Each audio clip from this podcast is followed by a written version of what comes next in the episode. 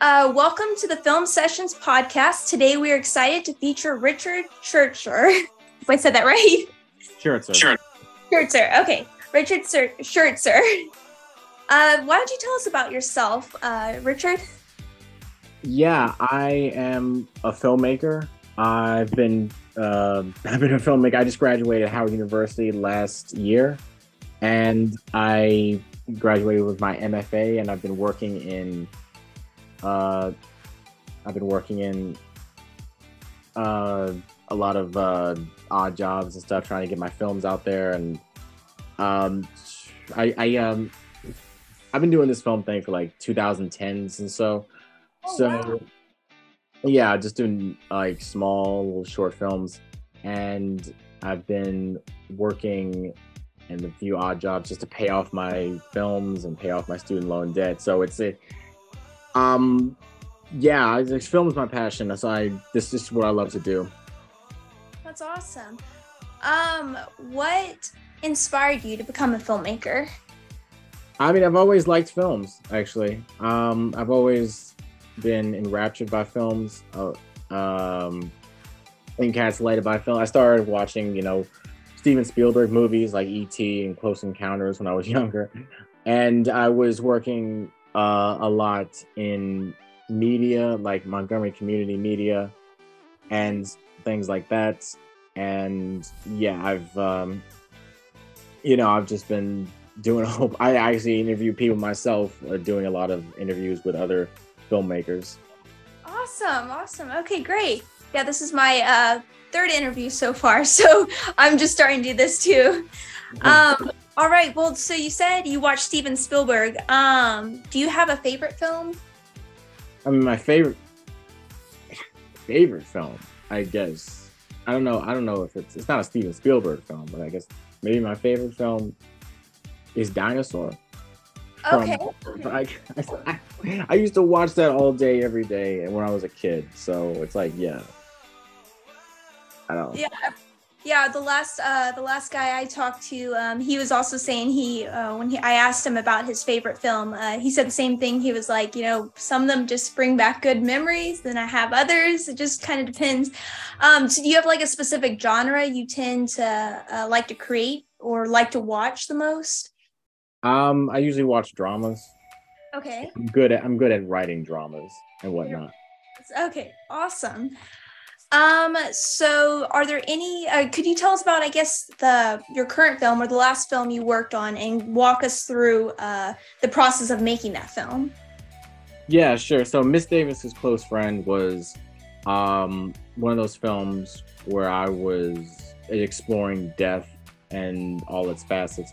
I was really exploring like who, like trying to understand like this woman's Marina Davis's mortality and like how death like draws closer and closer inwards to her because she I don't know if you saw the movie or um okay well it's, it's about this young this well not young she elderly woman who uh, Marina Davis who has stage 4 breast cancer and she's visited by death and she um, has to deal with that as well as her um, distant son and her uh, deceased husband so it's like it's like we have to because I only shot this was for like for my Howard University thesis.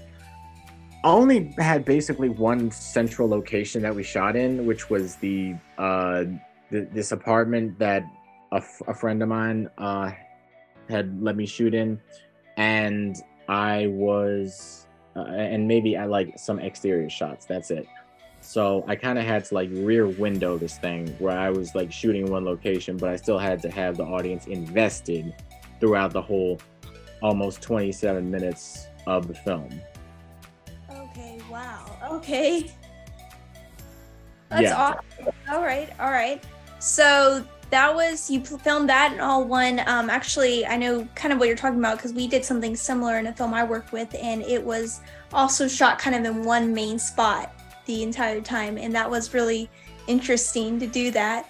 Um, uh, can you list, uh, I guess, any of your social media han- handles or where we might be able to find your films? Uh, yeah. Right now I'm on I'm on Twitter at double R310. That's the word double with a capital D, then capital R 310. And I'm on Instagram at R Schertzer at at R S C H E R T Z E R. And then you can also watch my films on uh, my YouTube page, Richard Schertzer, too. Okay. And it's like I, I didn't want to post too much free stuff on YouTube because I was trying to get it distributed Right, right. properly. So, Right. Yes, yes. Yeah. Um, and you said you got your you've uh received your MFA at Yeah. Yeah, Howard University. Okay, awesome. Okay, great. Um, so do you have any more movies in mind that you're planning if you'd like to talk about? Any Yeah. Yeah, absolutely. I was I was I'm actually working on a documentary on sex work and BDSM. Oh wow, that's great. So yeah. because why not? Yeah, that's also I know any of the experience. I know I'm just starting, um, you know, starting out as well. Um, I'm still a college uh, sophomore, so you've got way more experience than me. So just, um, all right. So yeah, do you have a favorite movie? Um, are there any resources uh, that you would recommend to other aspiring filmmakers like myself or anybody else um, that you would recommend? Any um, gear or um, yeah. I mean, uh which which which, which film school are you going to? Or a school are you going? Uh, I'm actually receiving my degree in business administration. I'm doing film on the side, so not, um, yeah, not a film school, but Okay. Well, I mean, anyone who wants to go and do film full time, I- you got to just keep doing it. Like, just like keep putting whatever out and to the universe, and it'll it'll, it'll manifest itself soon. Like, no matter how small, no matter how small it is or how big it is, you do want to do bigger projects. You don't want to just focus on smaller projects and stuff. But like, never assume that this one project is going to make you you got to keep doing the next project that's kind of what it is to get attention like i think barry jenkins he had to do he made 20 plus films before he got his um uh, attention uh, off of moonlight okay. So just keep keep creating films. Yeah that's kind of it's like it's basically like a nine to five job you just got to keep doing it you just, it doesn't stop you just keep doing it That's awesome. Yeah. Um, so I guess what's do you have any advice? Uh, I guess we kind of went over some resources or what to do. Um, any other advice that you give to other aspiring student uh, filmmakers? You said, I mean, I know you said just to keep going. Is there anything, um, you know, I don't know if you have a specific gear, or anything that you've learned, um, anything else that you'd like to share or Well, I mean, if you're if you're in film school, anyone who's watching this, and if you're in film school, like use the film equipment as much as possible. Like, yes, I know film school is probably going to cost an arm and a leg, and when you get out, you have to. The student loans are going to be terrible. yes, you have to pay back, and they are. But when you get out, it's like use use the film equipment as much as you possibly can, um, without getting uh, without being a, being a nuisance or being intolerant to work with. Like, yes, it- yeah, and sometimes because this is what I've learned over the years. Yes, you do have to at a certain level put your ego aside to to be uh, tolerable because you want people to like you and you want people to work with you. And if you don't like put your ego aside and just try to bite your tongue at what you say, then you end up like David O. Russell. I don't know if you know who that is, but you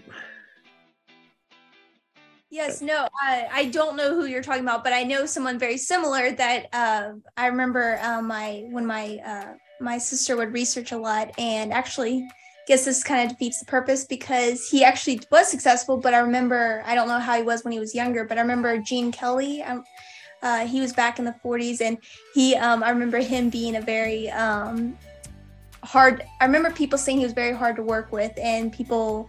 I think dreaded him as a director. so I remember that. I never heard Gene Kelly being hard to work with, but I, I guess. Yeah. So um but yeah so okay awesome. So advice um so is there anything exciting that uh as filmmaker that you'd like to share? Any stories that you have that you'd like to share?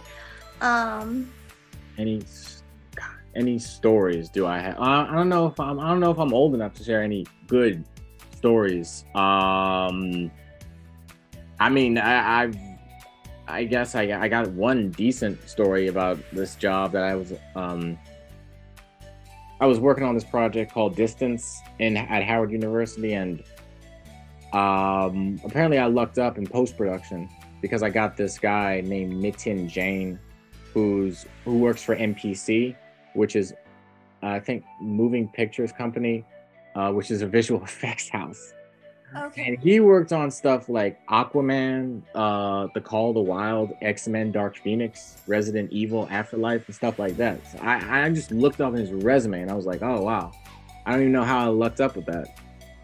That's awesome. So you worked with somebody that Aquaman. That's awesome. Yeah. yeah. Um.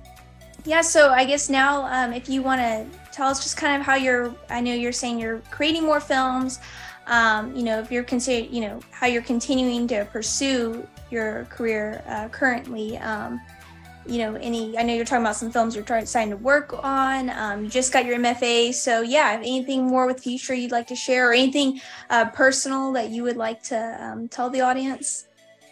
Person. Um, hmm. Well, I don't know if, um, because it's gonna be on like this is gonna be like a Spotify and Amazon, so I don't, I can't and I can't curse.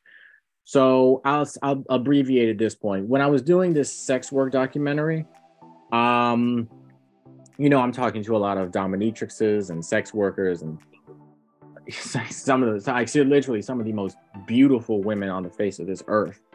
Uh-huh. And if you're doing a documentary, and honestly, if you're doing any type of work, um, if you want to maintain your mental health and if you want to maintain uh, your soul, don't fall in love with your subject. Don't do it because that'll lead you into some serious quicksand, and you'll yeah, you, it'll it'll whittle and abrade your mental health slowly but surely. Um, I mean, because you always have to have like a work and um, work and uh, personal life balance. Right, right. Uh, I, I understand that. I understand that you know a lot of yeah, it's true. A lot of people that are married or significant others, they do work together and they work well with each other. That's fine. But me, I don't know. I I didn't. I was I couldn't do that because I was I I got in too deep with a few of these girls and um it was I got my emotions wrapped up.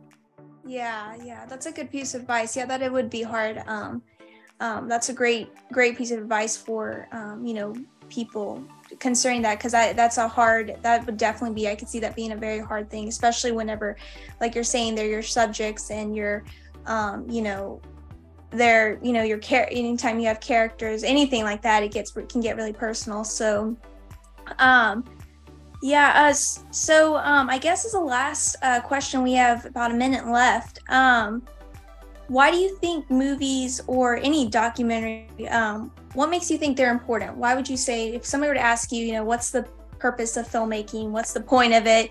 You know why what is the importance of stories? What would what would be your answer to that? I mean the importance of story like where where would we be without stories?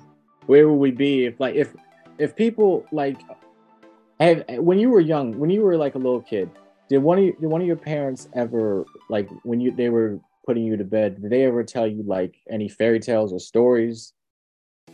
Yes, yes, yes, my yeah, dad did. They, right, yeah, and then uh, the importance of those stories is like, hey, you, they tell, they told you those stories, but it would be so much better if you could visually see it on the screen, and that's what that's the film medium because before we couldn't do that, like before and like way before film, we just had to read about it, and that was that was okay for some people, but now we get to visually see it. And the importance of stories, it's like when you're doing a biopic and we're doing something, it's information. Yes. And it's also about creating new perspectives. And in the case of, I guess, maybe Robert Zemeckis, and James Cameron creating new technology to create those new stories. Right, right. No, that's awesome. Yeah.